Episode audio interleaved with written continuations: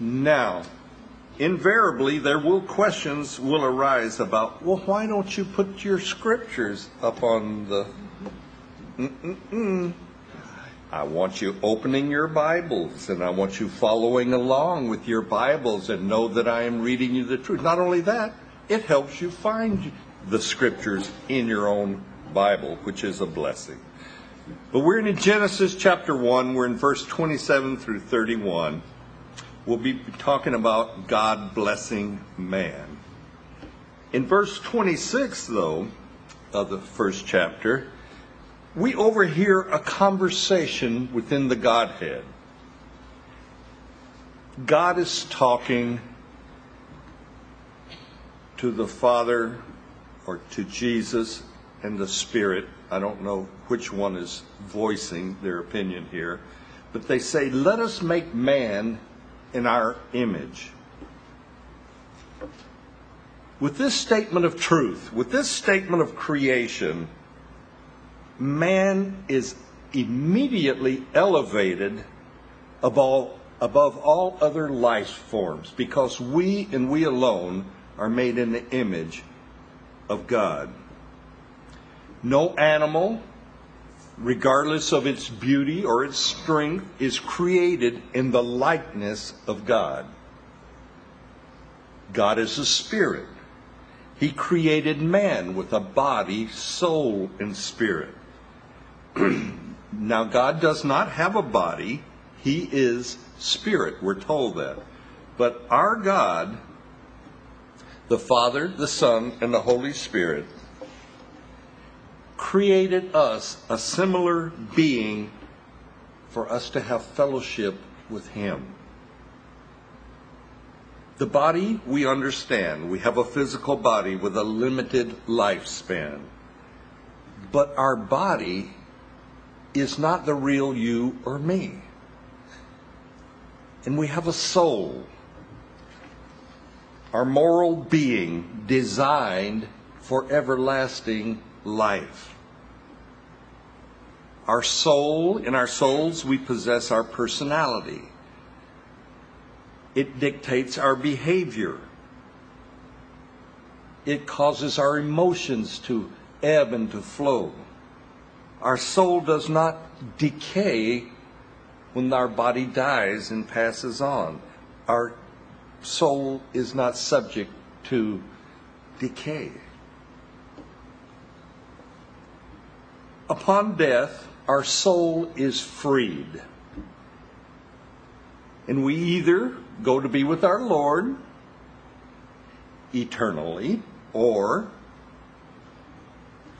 our soul is appointed to everlasting destruction or damnation. But regardless, our soul is that eternal part of our being. Now, our spirit is similar to the soul and often used interchangeably with uh, soul and spirit, but our spirit, in its simplistic description, is that part of man which is also eternal and it's designed for worship and communion with our Creator, our God. So let's read verse 26 and then we'll get into the rest of the chapter. Verse 26. Then God said, Let us make man in our image, according to our likeness. Let them have dominion over the fish of the sea, over the birds of the air, over the cattle, over the earth, and over every creeping thing that creeps on the earth. Man, created by God in his image and in his likeness, created by God for God.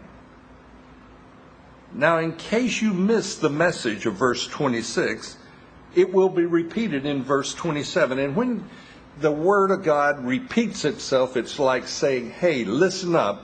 I really meant what I said, so I'm going to say it again.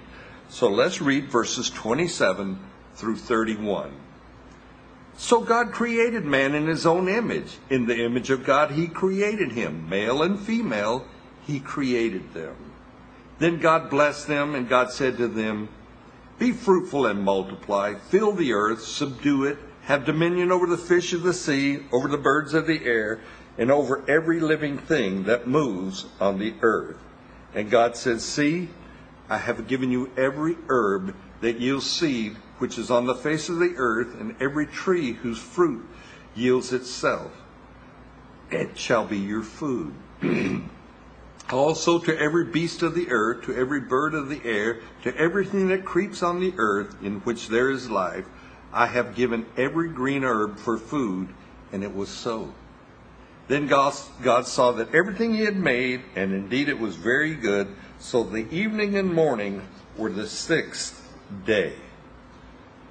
the writer of Genesis here, which is Moses, finds it necessary by the inspiration and will of God to repeat verse 26, and he does so in verse 27.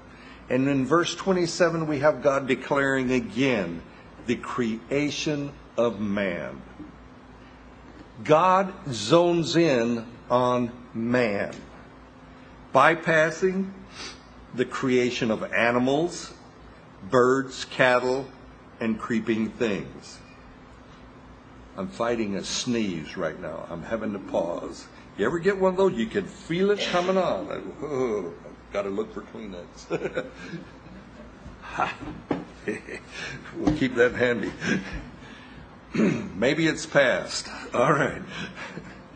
Um, but God has created man, and He's created male, and He's created female.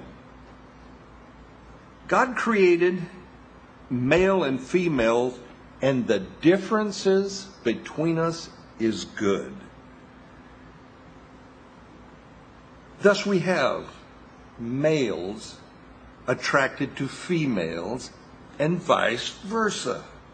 This attraction, this, call it sex drive for the opposite sex, is God given and God produced. God made us this way. And it's a very strong attraction. Attraction's so strong that our earth has 7 billion people walking around on it. I think one of the sad commentaries today is the confusion that is there of sexual identity. And uh, here at Calvary, we dress casual, and, and I'm all for that. I, I'm glad I don't have to wear a tie each and every Sunday. But let's just use clothing for an example. I'm old. You can see that. and I have seen the mores of our society of what is acceptable in clothing, and they have changed the males and the females now, they dress in what we call similar clothing or unisex clothing. Male and female wearing the same type of pants and tops. Recently, Lori and I were in California having lunch with my daughter and her family, and we're at one of those sidewalk cafes in a shopping mall a man walks by. He had tight little breeches on. You know what breeches are? He had, and they had slender little delicate ankles. Bad enough, right? I can't help but notice this guy. But he was also wearing bright red little ballet shoes. My comment was, if he is not gay, he should be. My sarcasm, all right? That, that was for my family. I don't like to say it. but, you know, that was my take on this guy. Call me old fashioned, but I still like ladies to look like a lady when they get dressed up, and I still want a man to wear Levi's and perhaps Carhartt pants. You know what I mean? Carhartt's acceptable to me, the clothing designers with their unisex look do a great disservice to our society. I want a man to be a man and I want him to look like a man. And this is personal preference. And I want a woman to look like a woman. Sort of got on a soapbox there. But uh, back to God's word here. Well, not quite yet. In the Islamic world, cross dressing can cost you your life. Now I'm back to the word. Okay. Verse 28. Then God blessed man. What a great statement. I do everything I can to prosper and to be blessed. I enjoy God's blessings. I work hard. I try to invest money wisely, all to simply live a blessed life. But in all my efforts, sometimes I forget God's blessing is my greatest benefit as a believer. Each and every Sunday, you who attend here, you know I pronounce a blessing at the end of the sermon, at the end of the uh, teaching. And I, I give you a blessing from Scripture. Now, I could say other things to you. I could say, okay, go out there, my Christian friends, work hard, be diligent, be wise uh, in your spending, always look for the deal, and use coupons. I could say stuff like that. But how much better to say, the Lord bless you and keep you. Now, all of us experience times when everything seems to go wrong. What can go wrong does go wrong. We've had some plumbing problems out on our beautiful little farm. We had a hot water line break under the house. And before I can even get that fixed and repaired, we have a major leak spring from the water line that runs from the street to the house. So I've got two separate water problems, plumbing problems, and these breakages are occurring at the same time or within hours of each other. I say something like, okay, God, what's going on here? You know? And very shortly, my prayer changes from what's going on to God help me. Bless me and bless Lori's old house and help me get these leaks fixed. and we have examples of men wanting God's blessing in Scripture. Jacob. Jacob wrestled with the angel of the Lord all night by the brook Jabbok and what does Jacob wrestle the Lord for? His blessing. He's wanting the Lord to bless him. Jacob, he goes through a hip dislocation, he goes through a name change, all part of God's blessing upon Jacob. And when we look at Jacob's life, when you study his life, Jacob is pursuing God's blessing all of his life. First, it's with Esau, his brother, and how he finagles around and gets the blessing from their father, Isaac. And then it's in his business deals with Laban, his father in law, and how they're always going back and forth trying to be one up on the other. Jacob is always looking for that blessing. And then he wrestles with the angel of the Lord all night for a blessing. And what we need to realize is we're already blessed, particularly if you're already a believer. As a believer, we're allowed to flourish, to thrive in the Lord's blessings. We're to never forget our great heritage that's given to us by Jesus particularly when he went to the cross. What a blessing. As Christians, we enjoy the privilege, and it is a privilege, of a right standing, a right relationship with our God.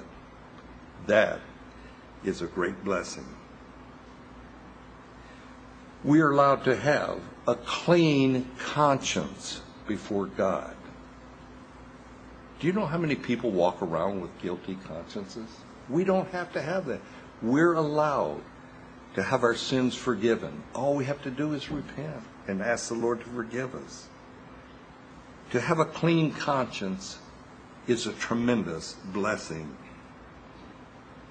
So we see, when we were created, Jesus blessed us.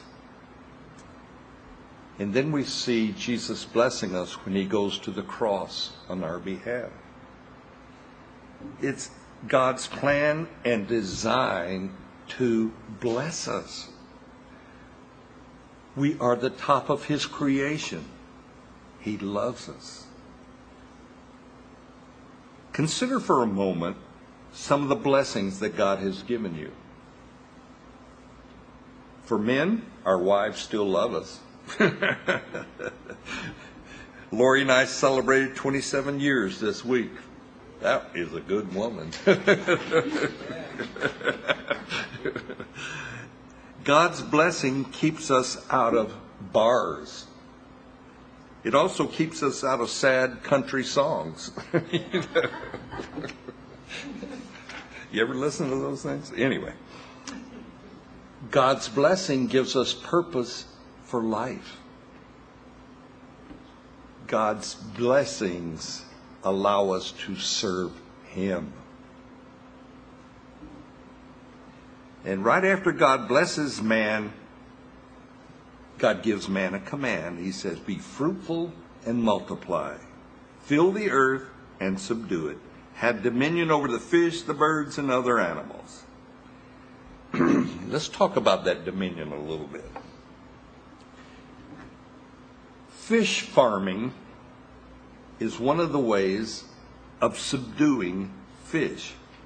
Fish farming is an enormous business today. I was watching a special on TV and they were showing off the coast of Australia, hundreds of miles out to sea, they have these enormous fish farms. The fishermen there, they created these huge nets and within these nets are millions of little tuna fish. And they, they're out there in the ocean and they feed them and they're growing and they're in these nets. But they're hundreds of miles offshore. and with great effort, they begin to tow these huge nets towards shore where they can harvest them. And during this journey, during this uh, big tow to shore, they have deep sea divers who dive around these enormous nets, and their job is to fight off the sharks from getting in the net. How do you sign up for that job? No. I'll let them sharks have all they want. But anyway. And we have man taking advantage of sea life and producing millions of fish out at sea right there in God's creation around here, maybe you've been out and drove around the countryside, we have what we call large chicken houses. I have one friend who raises 175,000 chickens every two months. One farmer. And if you multiply that out, it's over a million chickens a year that he raises for food. Now, a chicken has a very limited lifespan. At 49 days is the exact proper time to kill that chicken and for the market. If you go over that 49 days, you will eat up your profit. They will eat up the profit in them. And so every two months, this, they will raise in these chicken houses. Each chicken house contains about 20 to 25,000 chickens, by the way. And they take dominion over these little chickens and raise them. And then we have cattlemen, like myself, who supply the market with beef. Now, to be a, a cattleman, you have to have more than one cow. I have four. so I'm a cattleman. Don's a cattleman. and in the animal kingdom, you have a, a strong urge, a strong phenomenon known as an animal going into heat. And they go into heat for a purpose, and that is to reproduce. Only us, only mankind, enjoy the pleasures of sex apart from reproduction purposes. Only man does. God Himself made human sex pleasurable. He made it as a bonding between a man and a woman, between a husband and a wife. And this God given sexual attraction of a man to a woman, well, Hollywood has got a hold of it and it has become the most sensationalized, perverted behavior of fallen man on this earth sexual perversion. Hollywood has a slogan sex sells. And so, so, we have movies, we have beer commercials, and what is, does a bikini clad woman have to do with selling beer? Nothing, but they always have them there. Young women promoting a product, showing their bodies. And there are millions upon millions in our society who live for one purpose only, and that is sexual pleasure. You know it, and I know it. Not using the God intended pleasure of sex as a bonding between a man and a woman, between a husband and wife. They have perverted it. Mankind has obeyed God by taking dominion over the animals. But the command to be fruitful and multiply, Hollywood and others have managed to completely mis- misrepresent God on what sex should be.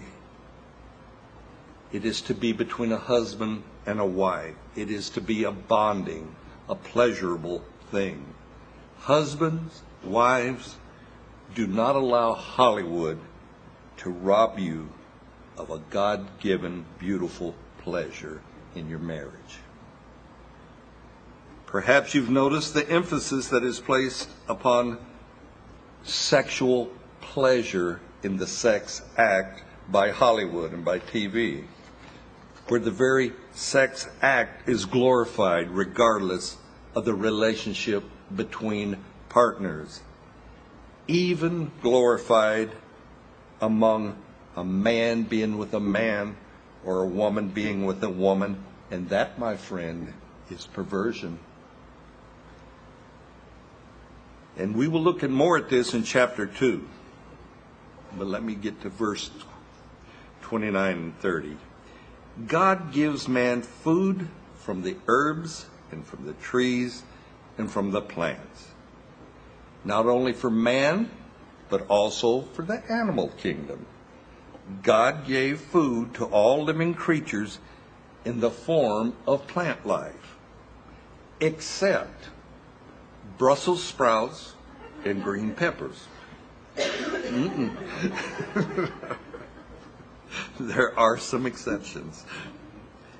And it appears that man and animal were vegetarians until after the fall, up until the flood of Noah. Now, let me say this. What you eat and what you drink does not make you holy or unholy, righteous or unrighteous before God. And we will not get caught up into eating habits, be it vegetarian or be it carnivore. We're not going to go there. But let me read you a passage out of Romans chapter 14. It kind of sums this up. Romans 14, 1 through 3. Now, in the future, I might put that back there, but not today. Romans 14, 1 to 3. Receive one who is weak in the faith, but do not dispute over doubtful things. For one believes he may eat all things, but he who is weak eats only vegetables. Let not him who eats despise him who does not eat, and let him not and let not him who does not eat judge him who eats, for God has received him. In other words, don't make your diet a big deal. Paul, he's inspired by the Holy Spirit, He says our choice of diet, our preference of food, is not one that should be disputed among the brethren. And we have some vegetarians here. And they don't push it on you. they shouldn't. Just like, well, I'm in the cattle business, so I got to push red meat. Sorry. No. and that's good. Diet is a preference, uh, a personal preference, and it should never be anything greater. There's no benefit in what you eat, but how you bless or ask the Lord to bless what you eat is really the criteria. We're not to dispute over food choices. However, let me talk about Jesus feeding the 5,000. Everybody's familiar with that. Matthew, Mark, and Luke, they all record the same event of feeding the 5,000, and they all use the exact same words. They say he looked up to heaven and blessed the fish and blessed the loaves. And they say it just like it, all three Gospels. The very loaves and the very fishes that Jesus has just multiplied and he has just created them, Jesus blesses them. You might have thought this is one meal that nobody needed to pray over because Jesus has just created it. He just made it. He just multiplied it. Yet our Lord blesses it. We find Jesus looking up to heaven and giving thanks to God and blessing the loaves and the fishes. Considered for a moment, you and I happen to be at the mercy of food producers. Food producers in and around the world. Some of these producers, they're clean, they're hygienic. Others are not so clean. And thus we have outbreaks of salmonella poisoning or E. coli. And we have contaminated food being recalled off the market shelves. And, and every now and then it hits the evening news. If you've bought this, this, and this, bring it back, you know. And that made me think. A while back, I started thanking God for my food, but I also added bless it. Not just be thankful for the food I'm about to receive, but I want the Lord to bless that food. I try to always be thankful for receiving uh, God's provision that way. And this blessing of food is a new thing for me. I want God to bless what I'm about to eat. I think when you ask God to bless your food, you might be avoiding an upset stomach. You might be even avoiding food poisoning. Therefore, take a moment Perhaps even look up to heaven and ask God to bless your meal. You're simply so showing gratitude to your Lord for his provisions. Simply saying thank you. And don't each of us teach our children to say thank you? And we need to do so to our Lord also. Just being a little bit courteous to our Lord who blesses us and provides for us. I have found that simply saying grace, bowing your head for a moment before you indulge in a meal, it's a great witness to those around you. It's a great witness to your children that you're showing that God is the ultimate provider. It's a great witness to your friends that you are a Christian. You believe in thanking God and asking God to bless the food. And that's something I want in my life. I want to publicly be found thanking God for providing for my food. Because God has been faithful to provide. Therefore, I want to be faithful to simply tell God, thank you, and Lord, please bless this meal. Simple thing, isn't it? And yet, so many times, even with believers, we jump right into a meal without even pausing to give God thanks. If you lived in a country where food was not plentiful, you would give God thanks. You ever think about that? Two thirds of the world, I don't know where they come up with these statistics, goes to bed at night at least a little hungry. Two thirds. We happen to be in that third that doesn't go to bed hungry.